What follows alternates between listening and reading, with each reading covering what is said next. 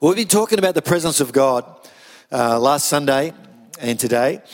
Um, and uh, I'm a great believer in the, in the presence of God, that we need to be in the presence of God and allow Him to move in our midst and just make room for Him in our, in our lives. And so last week we talked about the fact that, that God is always with us. Theologians use the term omnipresent, which means that God is always everywhere, which is, of course, true. But I want to talk this morning about the specific presence of God when God comes in powerful ways, in ways where, another word that theologians use called the manifest presence of God, or the or when you can really touch it. Someone defined that word as being uh, touchable or obvious to the eyes or the mind or to the senses. When when God comes in such a way that you can actually feel and know that He's there in your midst. And I don't know about you, but I've been in lots of places and lots of times when, when you could sense the presence of God so powerfully in that place. We talked last week about Jacob, how he had a, an encounter with God and he saw this vision of angels going up, and, and God spoke to him so powerfully, and he said, we said, wow, this is, this is the gate of heaven. This is, this is like God's own house. It was so impacting, impacting on him at that time. But let's talk about the, I'm going to call it the touchable presence of God or the, the presence of God that is very obvious and clear to see, and you just know that God is there. What does it look like? When you sense that God is in this place, what does it feel like? I remember one time when I was just walking up the steps, um, one day it was actually at New Hope Church where, where we were previously, and, and uh, I remember walking up the, up the steps there one I'm not sure it was a morning or a night now, but, but as I walked up the steps, I felt like I was walking into the presence of God. It was so obvious and so real, and so I use the word tangible, which means touchable. It's like you could touch it. The presence of God was so real in that place at that time. That's the first thing. You can, you can sense and know that God is in this place. Secondly, you'll almost always you'll see in those times when God makes his presence real like that, you'll you'll see a, a, an increase of the supernatural. You'll see miracles happen. You'll see signs and wonders happen because the presence of God is powerfully in that place. It's easy to be healed. It's easy to get filled with the Spirit of God. It's easy to be to be filled up with God in those times. Often you'll see in those times a release of faith it's easy to believe in God because it's just everywhere. God's presence is so real in those places. There's a release of faith in there. You'll see people being healed. You'll see people being set free from controlling powers. You'll see a release of the gifts of the Holy Spirit, like prophecy and, and gifts of healings and working of miracles, all those things talked about in, in uh, 1 Corinthians 12. You'll see people responding to God for salvation. You'll see people wanting more of God in those times. And I remember another time, one Sunday night, when I was, I think I was leading the worship at that time, and I wasn't preaching then, but the senior pastor was away, and I was just there. And and we began to worship God, and there was again such a, an amazing presence of God came that filled that place, and uh, it was so obvious and real. And I, I just knew that we needed to give an opportunity for people to respond. And so, so I did. I said, look, look, God is really here tonight. And if you want to reach out to God and have Him touch your life in some way, I just invited people to come to the front and we were going to pray for them. The only trouble is they got out of their seats and started to come to the front, but people were falling in the aisles. They could not get to the front. And I, I, tell you, there were a number that did get to the front, and, and God really met them in, in a powerful way on that night. But uh, when I saw that, I said, wow, this is, this is incredible. They fell in there. No one touched them, no one prayed for them. They just couldn't get to the front. There was an amazing sense of God's presence. And when that happens, You'll see a, a, a, boldness come in people because fear is dispelled. And whenever fear is gone, it's replaced with boldness, the boldness of God, of, boldness of the Holy Spirit. And look, I've been, I guess, privileged in my life because I've been in, in church life most of my life. And, uh, and I've been privileged to, to go through a, a number of seasons where I've seen God move like in waves. And, and I've seen the presence of God come in, in numbers of times in waves like that. God moving powerfully in people's lives and, and in my life as well. I've seen alcoholics with a, a generations long history of alcohol abuse radically transformed by the power of God. And within, within a, a, couple of years, end up in Bible college and end up serving God in a church somewhere in, in Christian ministry. Uh, I've seen people, I've seen blind eyes opened when I've prayed for them, actually. I've seen cripples instantly healed and people regarded as beyond medical help, totally restored by the power of God. When these things happen to you, it has an irreversible effect on your life. You could say it marks you for life. It does, it marks you in some way. So, what I want to do this morning is just talk about some examples from the Bible of when God moved in a powerful way or, or when people experienced the presence of God. And uh, I just, just want us to encourage us this morning about the presence of God. In fact, what I want us to do is my purpose in this message this morning is so that we can be ready for the presence of God. Because I know that God wants to move mightily in our midst. We might be small initially, but that doesn't mean anything. God wants to move mightily in your life. And it's always a personal thing, it's always an individual thing. It's not about what God does corporately, it's about what God does in your heart and in my heart. He wants to move mightily in you and in me.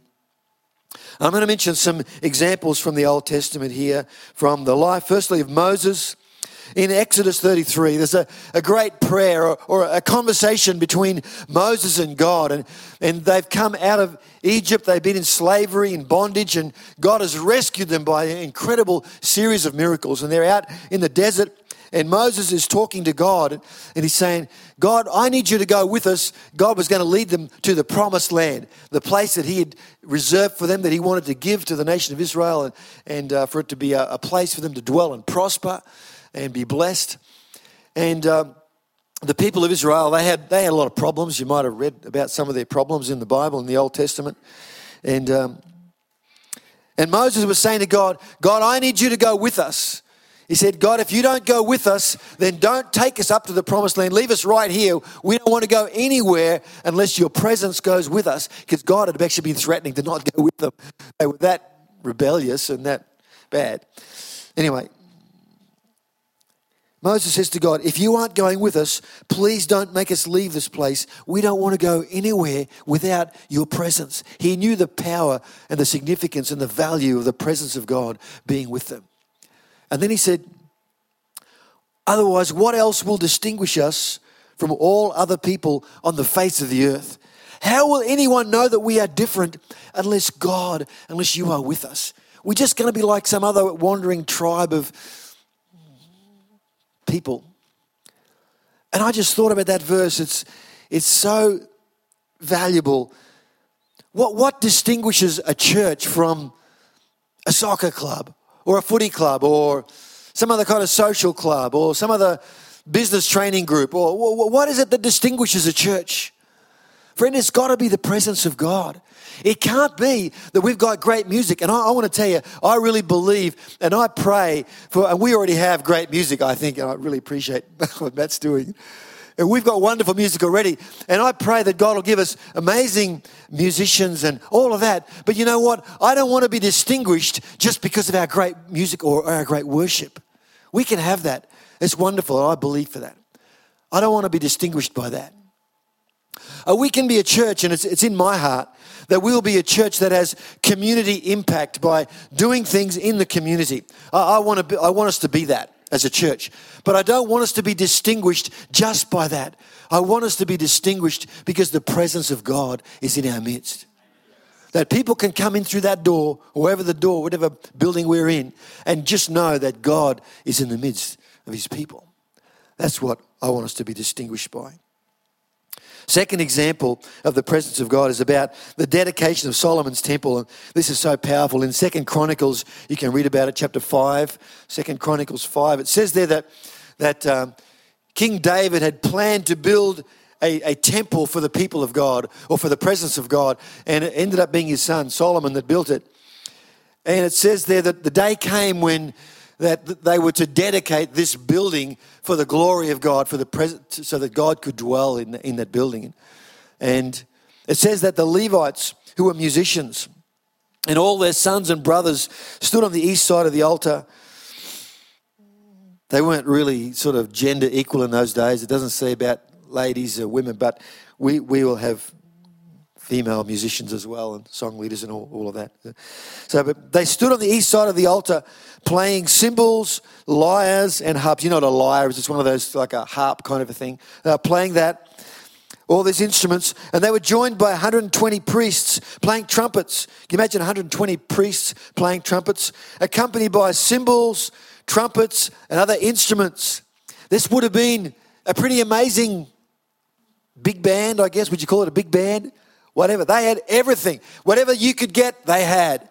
I was singing, and, and they raised their voices and praised the Lord with these words He is good his faithful love endures forever. Now, we sing songs that are just like that today.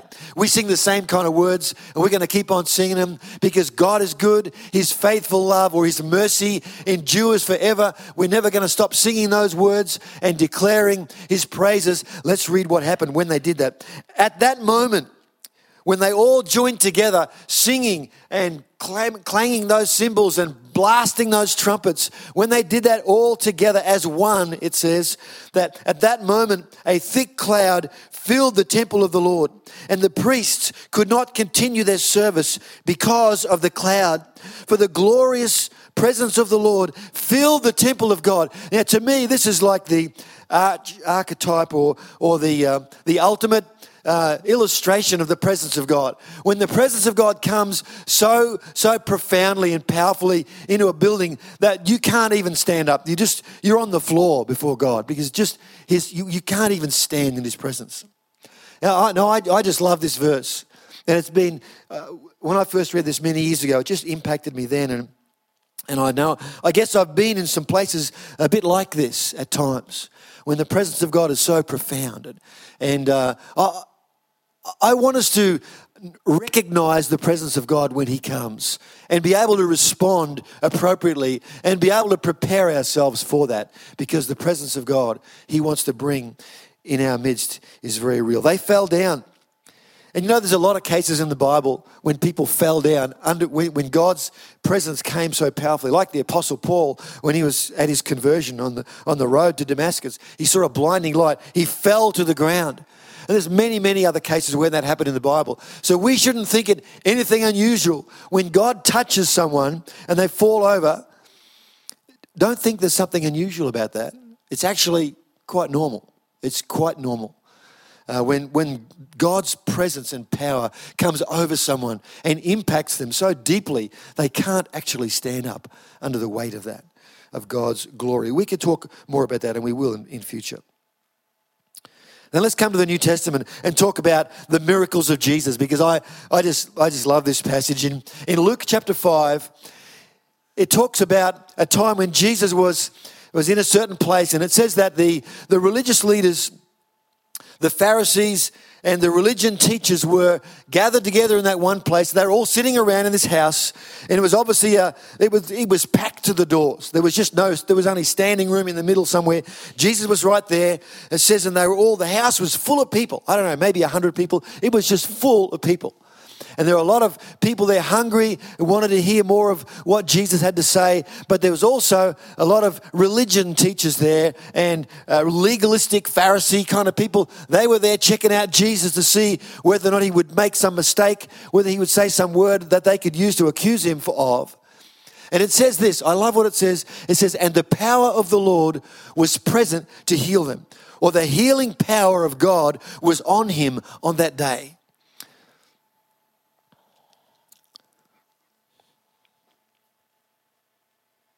I love that. The healing power of God was on Jesus on that day. I also love what it says elsewhere in the New Testament where it says, Jesus said that the same works that I do, you'll do the same and greater because I go to the Father.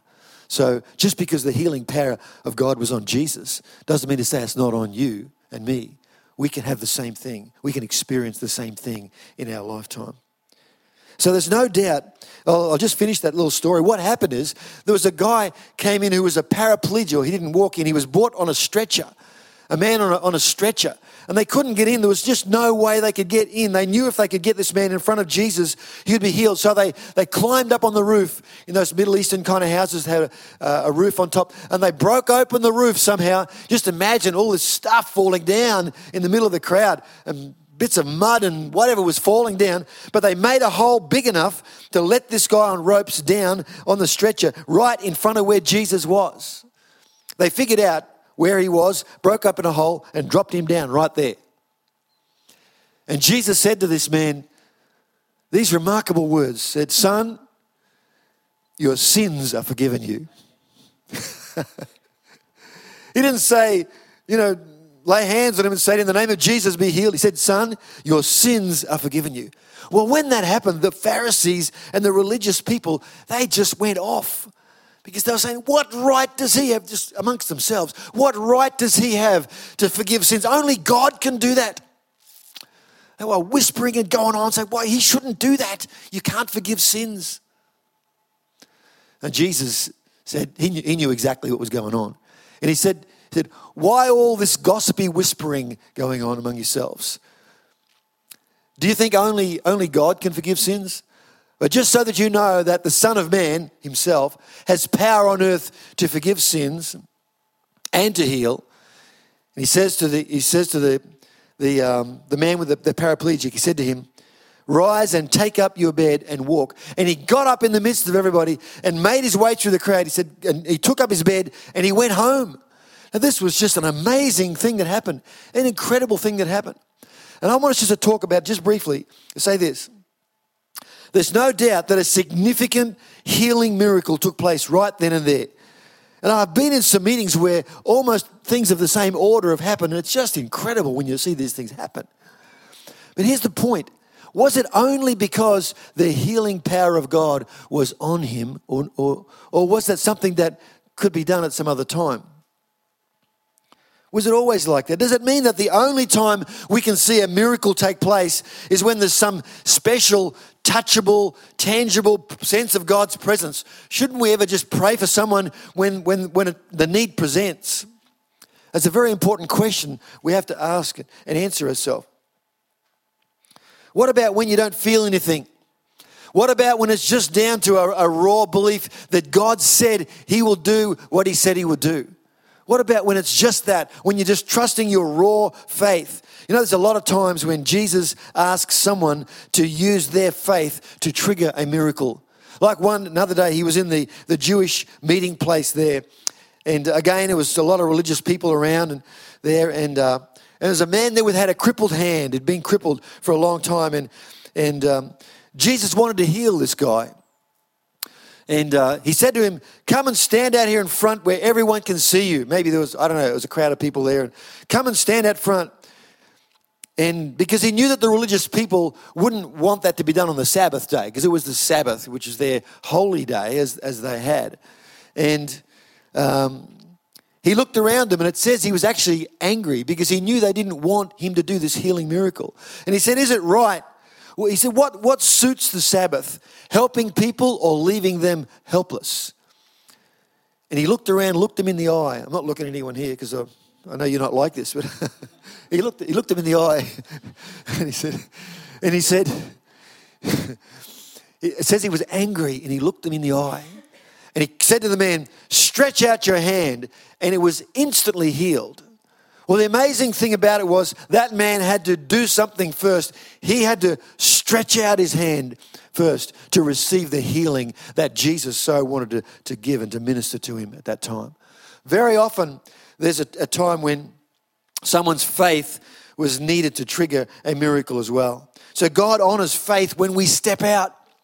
That's the point of this. God honors faith when we step out. And I don't doubt that there are seasons and specific times when God moves in remarkable ways. I've probably been through, I think in my lifetime, five extended seasons of waves of God's, you know, revival, power, and anointing when perhaps a couple of years the church was just carried in some wave of God's presence. It was just incredible. But it's not always like, you don't always see that. What we need to do is step out in obedience to God uh, whenever the opportunity presents and just do what He says. What about Jesus' promise where he said, I'll be with you as you go? What about Mark 16, verse 20? It says that signs will follow the preaching of the word. Whenever the word of God is preached, that there is meant to be supernatural evidence of that uh, in the lives of people. What about Peter stepping out of the boat? You know, he was the only one. It's interesting that Peter, all the disciples of Jesus were in the boat, and Jesus was over there. He was walking on the water, and uh, and you know, Jesus said, you know, come. And Peter was the only one that got out of the boat, and he was the only one that walked on water beside Jesus. Incredible. So the others could have done the same. But when he stepped out in faith, he saw a miracle, an amazing miracle take place in his life. God honors faith when we step out. And lastly, I want to talk just for a moment about the day of Pentecost. It's 50 days after Jesus was crucified. It says that the disciples, and there was a number of them by that time, about 120, gathered in a, in a room. And it says that while they were there praying and waiting, because Jesus had said, Don't leave Jerusalem until you are endued with supernatural power, or until the power of God fully comes upon you.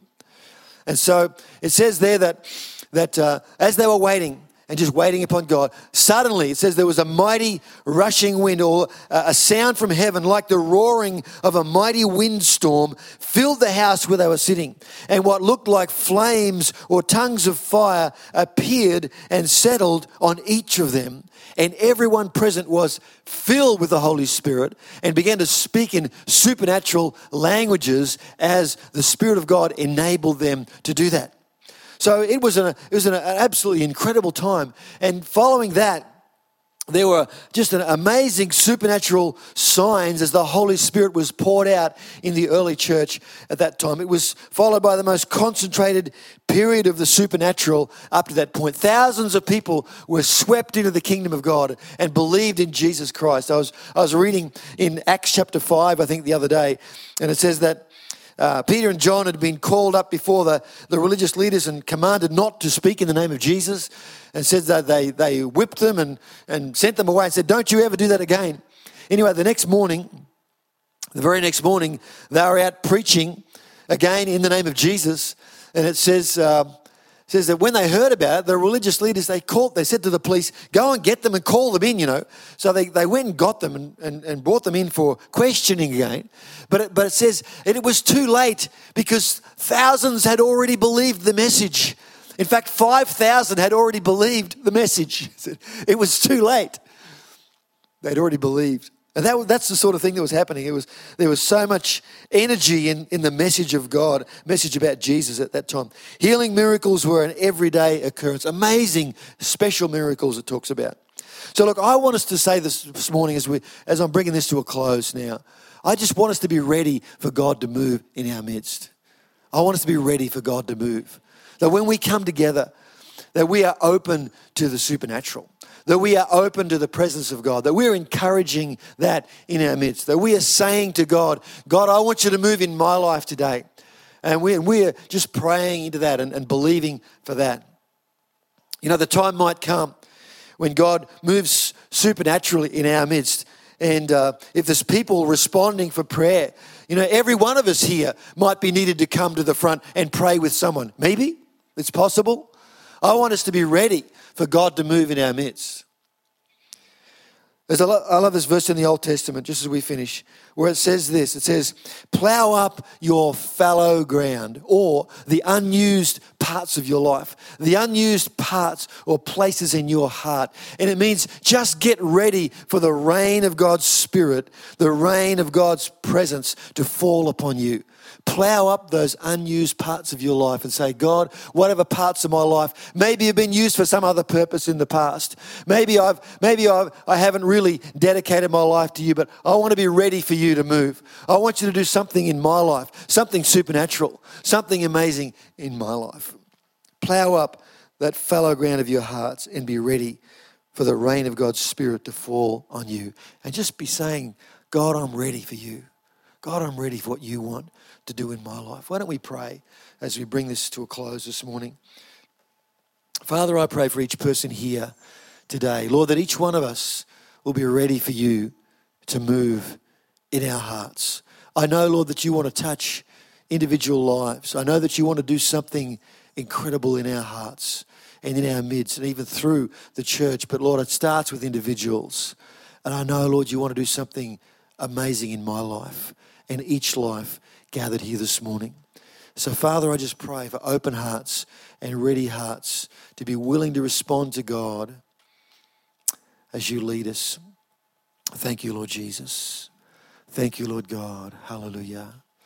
Thank you, Lord God. Amen.